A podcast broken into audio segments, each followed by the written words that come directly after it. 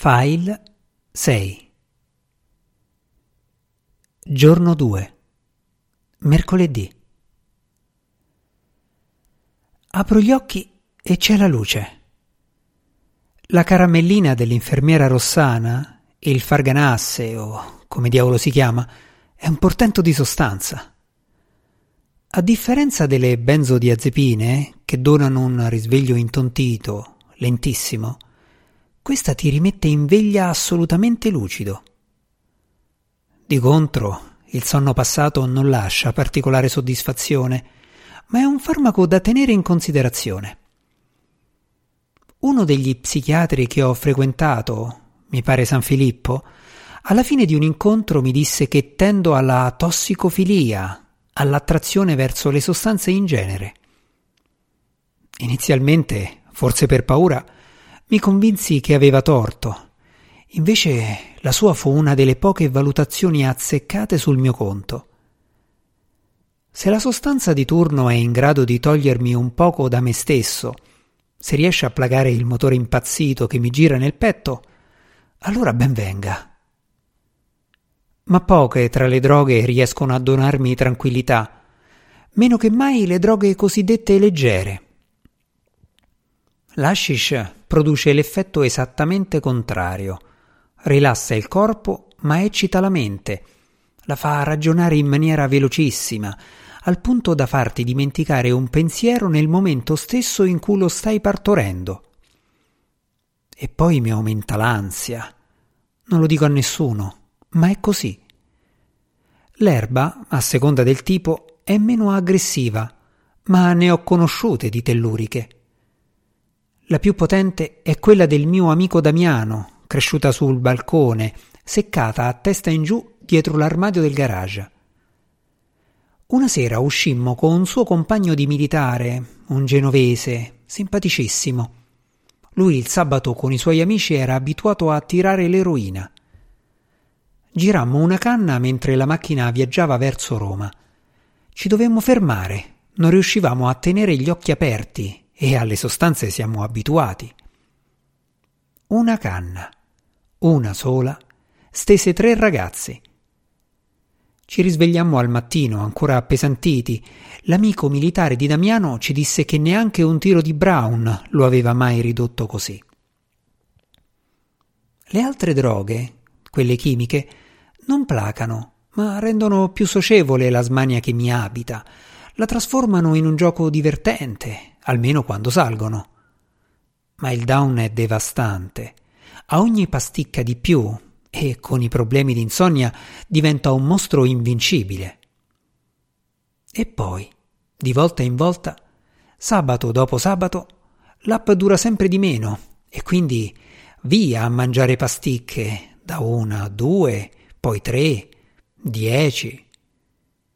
Alcuni amici arrivano ormai a una quindicina a sabato, alla fine paiono come mostri, con la mandibola slegata dal resto del viso, scavati da sembrare morti viventi. Ma le prime pasticche di estasi. Come tornare a sei anni la mattina di Natale e ritrovare sotto l'albero il regalo che si era desiderato per mesi e mesi. La stessa felicità, la stessa sterminata gioia a perdita d'occhio e un'energia in grado di farti ballare per una notte intera solo alle prime però. L'incantesimo, un sabato alla volta, si trasforma in sortilegio, perché quello stato di grazia ti si allontana sempre di più, corri via di discoteca in discoteca e per stargli dietro ci si alimenta a pasticche. La gioia non tornerà, mentre arriveranno altri amici non invitati alla festa. Gli incidenti stradali, gli arresti, cervelli su cervelli consumati per divertimento. Comunque, per onestà intellettuale, al dottor San Filippo va ascritta una delle poche intuizioni corrette riguardo il magma che mi scorre dentro. Sul mio comodino ritrovo una tazza con del tè, o che vorrebbe esserlo, ancora fumante. Accanto una confezione singola di fette biscottate e una di marmellata alle ciliegie.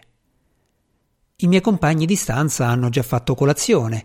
Gianluca è l'unico assente, mentre il mio dirimpettaio è sempre mezzo metro sopra la mia testa, ipnotizzato. E se la catatonia di Alessandro fosse proprio questo? Un'ipnosi? Il padre ha detto che quando gli è presa stava da solo a fare il tramezzo. E se fosse stato qualcuno a renderlo così? Non intendo qualcuno di umano, ma qualche alieno o demone o entità qualsiasi. Noi che possiamo saperne? Mi pento quasi subito del pensiero. Questa è l'influenza di tutti i notte horror di Italia 1, nient'altro. In fondo però la sostanza non cambia. Malattia o demone, Alessandro è come un insetto cristallizzato in un'ambra invisibile e per il momento nessuno riesce a liberarlo. Madonnina dorme ancora, uno scricciolo di essere umano rinchiuso su se stesso, con la testa tra le braccia. Psst! È Mario e si sta rivolgendo proprio a me. Con un cenno della mano mi invita vicino a lui. Io eseguo. Ieri, tra noi, a parte la richiesta della mela cotta, non c'è stato il minimo contatto. Come gli arrivo al fianco, lui per tutta risposta mi prende per le spalle e mi gira verso la chioma sempreverde dell'albero. Poi mi piega leggermente da una parte. Guarda tra i due rami più grandi. Lo vedi? Eseguo l'ordine, ma non vedo nulla. Allora, lo vedi? Non so che fare, a secondarlo o meno. Poi, tra foglia e foglia, mimetizzato come solo gli animali sanno fare, un piccolo nido e in trono lui. Un uccellino, bellissimo. Muove la testa a scatti, al posto degli occhi ha due perle nere scintillanti. L'ho visto! Mi giro verso Mario e gli sorrido, grato per la bellezza che mi ha invitato a condividere. Lui ricambia, mostra sul viso una contentezza purissima. Mi viene in mente quella boccaccia di Gianluca. Appena lo vedo, gli devo dire che l'uccellino di Mario non è una farneticazione delle tante che viaggiano qui dentro. Tu ora non ci crederai, ma io una volta ne ho visto uno risuscitare. Sono sicuro che fosse morto poi però è tornato a vivere, a muoversi. Alla fine è volato via. Di sicuro non mi credi, ma se l'avessi visto non avresti dubbi nemmeno tu. Non so che dire. È lui a togliermi dall'imbarazzo. Io sto qui da un paio di settimane. Mi chiamo Mario. Lo so che lo sai. Sì, Gianluca ieri mattina mi ha fatto il tour della stanza. Io sono Daniele. Lo so. Sai anche che facevo il maestro? Annuisco. Com'è che stai qui? È una domanda stupida, ma la curiosità ama le certezze anche quando non esistono, da bambini come da vecchi. Non saprei cosa rispondere. Da qualche anno vago per dottori. Hanno tirato fuori quasi tutte le patologie. Quelle solite? In che senso? Intendo le nevrosi, quelle che dipendono dall'ansia, le fobie, la depressione, sono quelle più in voga. Sì, più o meno il quadro è questo. Sto per dirgli della sua somiglianza paurosa con Brian May The Queen, ma alla fine la vergogna mi fa desistere. Intanto dalla porta si affaccia il dottor Cimaroli. Buongiorno, signori, e se ne va. Lo stregone è arrivato, mi fa Mario guardando in direzione della porta. La sua definizione mi fa sorridere. Perché stregone? Perché dalla punta dei piedi sino al collo la scienza qualcosa ha capito, ma qui sopra, e si indica la testa, ancora niente. Siamo ancora al tempo della stregoneria. Sono mutati i riti, le formule magiche, le erbe sono diventate pasticche, ma la verità è che la medicina brancola nel buio. Magari domani si svegliano e ci dicono che la malattia che ci avevano affibbiato non è così certa, che il meccanismo d'azione di questa o di quella cosa non è come avevano sempre pensato. Non vorrei ferirlo, ma la sua visione mi sembra esagerata. Lui se ne accorge. Fai bene a non credermi, ma ti assicuro che è così. Domani, da Boston o Tokyo o qualsiasi parte, arriva la notizia di uno scienziato stregone che ha fatto un nuovo studio su una parte specifica di cervello e che il suo studio afferma con certezza che quel disturbo mentale non è come la comunità scientifica ha sempre pensato. Ti dicono, signori, è questa qui la verità su quel disturbo. In realtà è semplicemente l'ultima ipotesi. E tutto cambia. Ma tu fai bene a non credermi, sei ancora giovane e se avrai fortuna, qualche medico in gamba lo troverai, uno di quelli disposti a giocarsi tutto pur di capire il dolore degli altri. Io uno lo avevo incontrato, ma è volato in cielo troppo presto. Mario parla un italiano senza cadenza alcuna, pulito, scandito come si dovrebbe. Non so se lui ne sia al corrente, ma pare carezzare con gli occhi il suo interlocutore ogni volta che lo guarda. Un dono, una dolcezza che dovrebbe risiedere in ben altro luogo, non dentro questa gabbia di pazzi. Se posso permettermi, lei invece come sta qui? Mario mi blocca. Tra matti ci si dà del tu. Tu invece com'è che stai qui? Mario torna al suo uccellino di carne e ossa.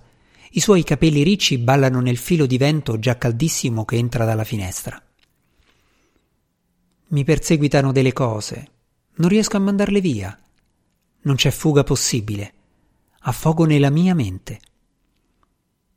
Gli occhi di Mario, campioni di dolcezza, ora navigano nell'abisso. Si gira verso la vestaglia consunta, se la infila dove adesso si gela. Signori, un nuovo ospite. È Pino. Accompagna l'annuncio con un gesto teatrale. Si ferma davanti al letto accanto al mio.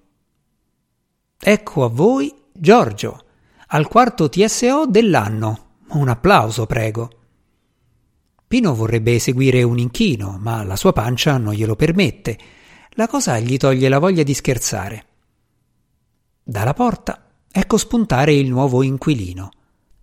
È un bestione di una trentina d'anni, non meno di un metro e novanta, una canottiera a coprire il torace enorme, le braccia due volte le mie.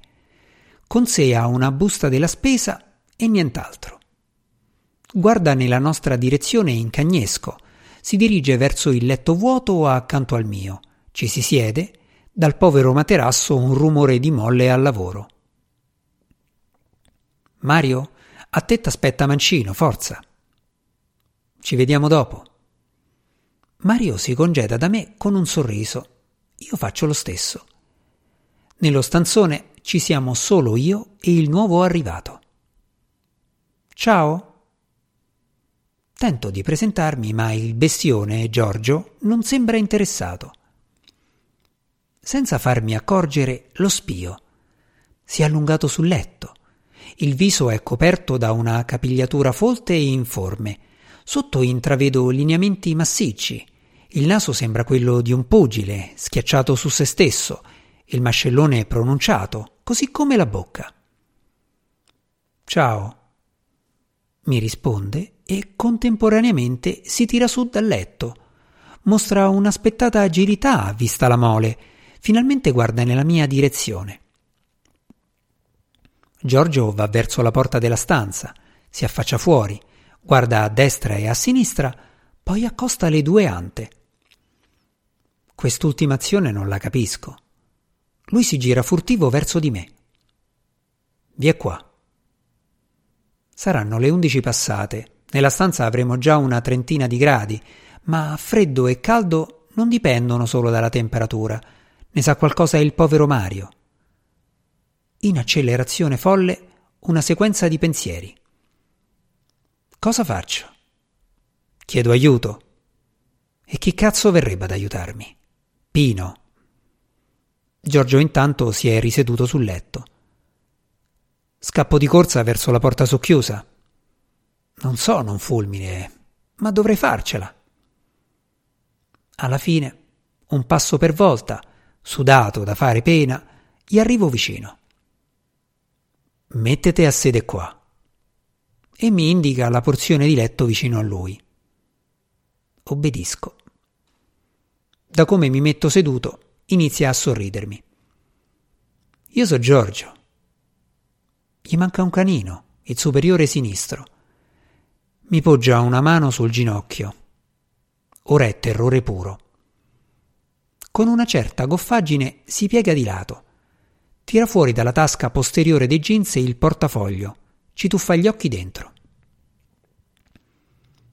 Da qualche parte devo averci una cannetta, se la fumiamo insieme. Annuisco felice, di colpo alleggerito. Come no, quando te pare. Eccola la briciola di hashish, me la mette sotto al naso. Faccio finta di sentire chissà quale profumo, in realtà niente. Hai visto che mi so fatto? No. Lui si volta. Il sorriso si smorza, diventa una ferita sul viso. Tutto dentro di me si spenge e quel che di vivo rimane vorrebbe non vedere. Da lontano non ci avevo fatto caso, neanche per tutto il tempo che gli sono stato seduto vicino. Giorgio mi mostra il braccio destro, quello dalla parte opposta a dove siedo io. La più antica è sul polso, una linea appena percepibile, remota come può essere l'infanzia. Poi, una dietro l'altra, altre linee, via via più nette, visibili, all'altezza del gomito diventano cicatrici vere e proprie e su per l'avambraccio, il bicipite possente, sino all'ultima sulla spalla, appena suturata, un taglio fresco, il sangue a malapena rappreso, due punti per chiudere l'ultimo atto di odio verso se stesso. Guardo quella via di tagli senza riuscire a smettere. Provo a contarli. Di dieci in dieci saranno almeno duecento, tra l'uno e l'altro non più di qualche millimetro, in ordine approssimativo, alcuni mezzi storti. Visto? Cosa posso dirgli? So cosa posso fare per me. Piegare la testa di fronte a quello strazio. Non importa per quale motivo, se giusto o sbagliato, ma a questo primato di sofferenza bisogna rendere l'onore delle armi. Guarda che te faccio vedere. Poi si rimette a cercare qualcosa nel portafogli logoro. Alla fine la trova. Una fotografia in bianco e nero. Me la mette sotto gli occhi. Una donna attorno ai quaranta, il bel viso scolorito dal tempo. Questa è mia madre. Lo dice con un orgoglio ragazzino, fiero. Poi qualcosa da dentro inizia a fargli male. Una mattina me fa Giorgio, mamma va al mercato. Io stavo con nonno, non ci avevo manco dieci anni. Passa un'ora, due ore. Mamma non torna. A sera ci chiama all'ospedale di Genzano. Giorgio inizia a tirare su col naso, la mano ancora appoggiata sulla mia coscia, inizia a sussultare leggermente. Io e nonno entriamo all'ospedale, prendono lui da una parte, Inizia a urlare come un pazzo, se lo portano via. Io resto con l'infermiere che mi chiede come mi chiamo, di che squadra so. Però io voglio andare con nonno, così scappo e lo inseguo. Da lontano sento ancora che urla, gli vado vicino. Lui guarda dentro una stanza, poi entra. Giorgio sembra incapace di gestire il ricordo. Più che altro per lui quello che sta raccontando non è un fatto che appartiene alla memoria, è qui, ora, sta accadendo dentro di lui. Allora pure io voglio entrare, ma l'infermiere mi blocca. Poi arriva un altro. Da dentro sento nonno che non riesce a smettere di piagne. Io ho quasi dieci anni, mica sono ragazzino. Inizio a strillare fammi entrare, perché io la devo vedere. E invece non l'ho più vista.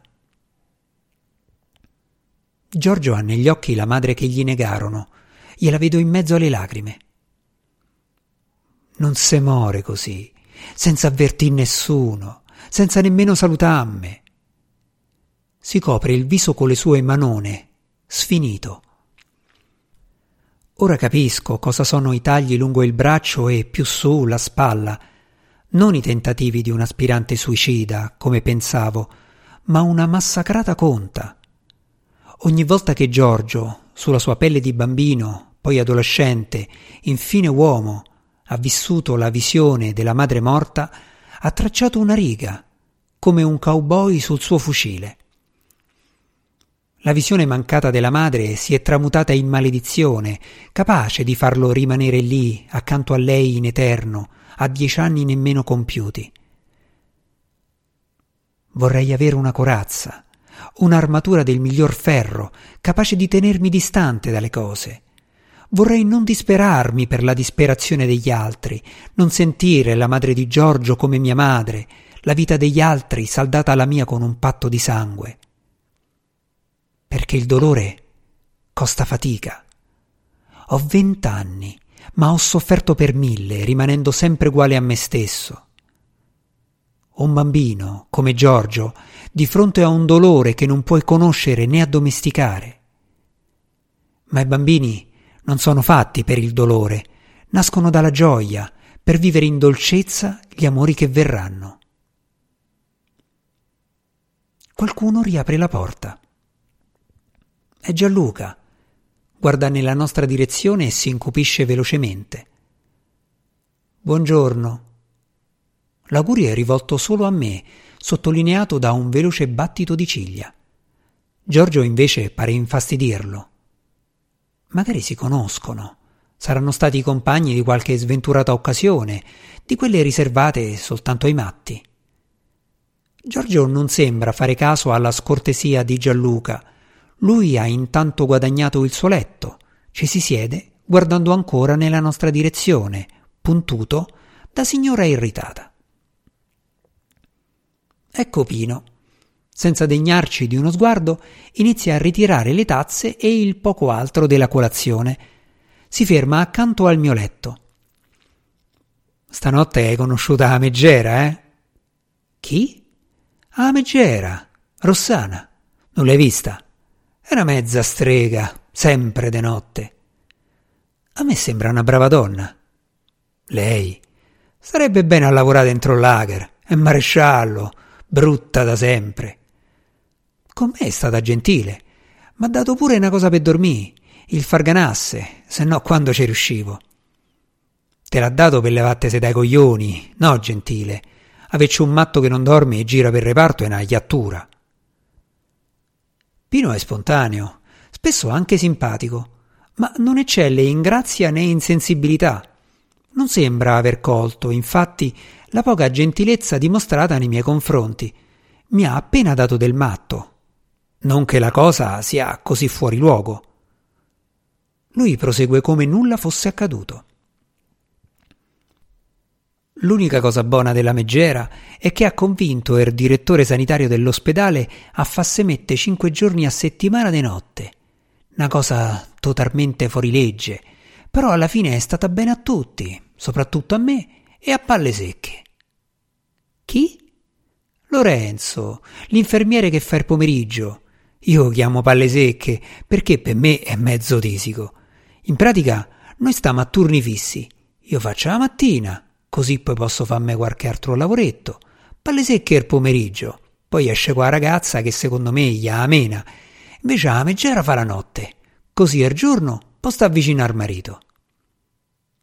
Perché? Il marito che c'ha? Nictus. L'ha lasciato come vegetale, o poco più. Il giorno c'è sta lei, la notte la fia. Più brutta della madre, immagina l'allegria. Ma vado che devo finire ancora il giro delle colazioni. La pancia di Pino e lui con lei se ne vanno. Nulla fa per apparire meno indifferente al prossimo di quel che è. Se esistesse un campionato del mondo di noncuranza, Pino potrebbe rappresentare l'Italia. Bravo. È così che si vive, con un giubbotto antiproiettile calato sul cuore, invisibile. Un talento del genere non si compra, È un dono della natura, purtroppo. Noi comuni mortali possiamo sapere il nome del nuovo ospite, giusto così, per educazione? Gianluca, con gli occhi luciferini, si è rivolto a Giorgio. Mi rendo conto che in questa stanza ci stanno figli e figliastri, quelli che fanno comunella, mentre gli altri stanno dai dottori. Allora parlate tra voi, giocate tra voi. Gianluca guarda anche nella mia direzione. Ma che ce l'hai pure con me? gli chiedo. Lui proprio non riesce a ignorare il debole che nutre nei miei confronti. Tenta di tenere il punto, ma con più dolcezza. Certo, entro e ve vedo in due sul letto. Te sul mio non ci sei mai stato, e poi lui ancora non si è presentato. E via un nuovo sguardo infuocato verso Giorgio. Maria, ho perso l'anima! Aiutami, Madonnina mia! L'urlo mi fa saltare dal letto. Al mio fianco, senza produrre rumore alcuno, mi ritrovo Madonnina. Si è svegliato. Maria, ho perso l'anima! Aiutami, Madonnina mia! A parte la sua implorazione meccanica, nulla di lui comunica qualcosa. Nessun indizio. Guardo Mario, poi Gianluca, gli unici due, oltre me, a essere dotati di una testa parzialmente funzionante. Che si fa in questi casi? Chiamiamo Pino? Gianluca sbuffa. Abbiamo interrotto il suo sfogo. Certo, non lo vedi? S'è pisciato sotto. La chiazza sui pantaloni del pigiama mi era sfuggita. Maria, ho perso l'anima! Aiutami, Madonnina mia! Mi alzo e lo metto seduto su una sedia. Per farlo lo prendo per i polsi. Sembrano quelli di un bambino. Si fa condurre senza nessun tipo di reazione. Pino entra nella stanza. S'è pisciato sotto Madonnina. Gianluca riporta la notizia con quella irritazione che proprio non riesce a passargli. Il suo bersaglio è sempre Giorgio, ma il nuovo arrivato non lo degna di uno sguardo. Basta, te metter pannolone. La determinazione con cui Pino tira su per un polso Madonnina è esagerata, sgraziata. Mario, di solito silenzioso, ha uno scatto. Attento, gli fai male. Anche Gianluca, di fronte all'irruenza di Pino, ha distolto gli occhi da Giorgio. Tutti guardiamo nella stessa direzione, almeno i non catatonici. Malercazzo! Se vuoi facciamo noi, ma non trattarlo così. Mario ha alzato la voce, nella sua postura ora è visibile il maestro che era e l'autorevolezza capace di affermare. Pino, in questa improvvisata recita umana, è lo scolaro monello che si rende conto di aver esagerato. Subito molla il polso di Madonnina, prendendolo più delicatamente per un braccio. Mica gli ho fatto niente. La sua voce è un sussurro. A voi vi sembra facile. So 25 anni che levo piscio e merda. Nessuno deve essere maltrattato, e ci mancherebbe. Ma voi mi dite che gli potremo fa noi a uno come Madonnina? Dovrebbe stare in un ospizio, una casa di cura. Invece gli fanno fa dentro e fuori, da un ospedale a un altro. Namo va, Madonnì. Escono dalla nostra stanza per entrare in quella poco lontana della medicheria. Un po' di ragione ce l'ha. È a Mario che mi sono rivolto, poi guardo anche Gianluca. Questi sono posti che non vanno tanto a braccetto con la ragione, ma il rispetto verso gli altri è il primo comandamento. Tanto ci pensiamo noi a farci del male. Nessuno sente di dover replicare. Non vola una mosca. Sembra che ognuno, alle parole di Mario, si sia messo a contemplare i propri rispettivi mali, in silenzio. Pino e Madonnina rientrano. Ho messo il pigiama in candeggina, ce n'ha uno solo, per adesso deve sta così. Madonnina ha per mutande un grosso pannolone, le gambe nude, leggermente arcuate, sembrano rami seccati dal caldo di questi giorni. Si lascia condurre da Pino sul suo letto, indifeso, rintanato dentro se stesso, come sempre. Grazie, Pino. Mario sorride verso l'infermiere con l'intenzione di superare il momento di frizione. Lui fa un cenno del capo, nient'altro. Ma fatemi finire con le colazioni, che tra una cosa e un'altra avevamo quasi fatto l'ora di pranzo.